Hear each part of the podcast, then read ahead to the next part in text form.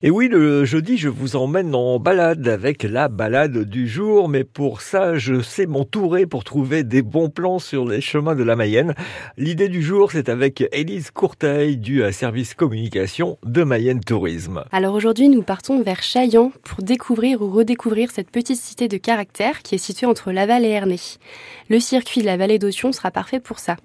C'est une randonnée de 12,5 km, plutôt adaptée aux bons marcheurs. Euh, il faut compter environ 3h30 pour le parcourir et ce sera les balisages rond jaune et très jaune-rouge qu'il faudra suivre. Le départ, il se fait depuis la place de l'église de Chaillan.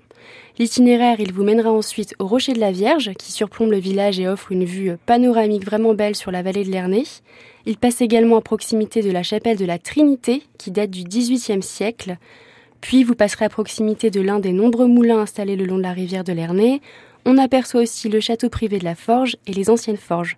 C'est vraiment une belle randonnée en somme, un peu ardue par endroits, mais qui vaut le détour. Voilà, et à noter que pendant les vacances scolaires, notre passion sport sera entièrement consacrée à des idées de balade, toujours avec Mayenne Tourisme et les offices de tourisme mayennais.